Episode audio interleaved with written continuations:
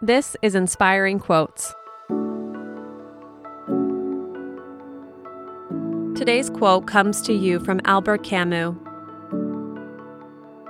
What is happiness except the simple harmony between a man and the life he leads? French philosopher Albert Camus wrote the lyrical essay The Desert in 1938, and in it, he talks about what makes people happy. He advocates for living in the now, to count on nothing and to see the present as the only truth given to us.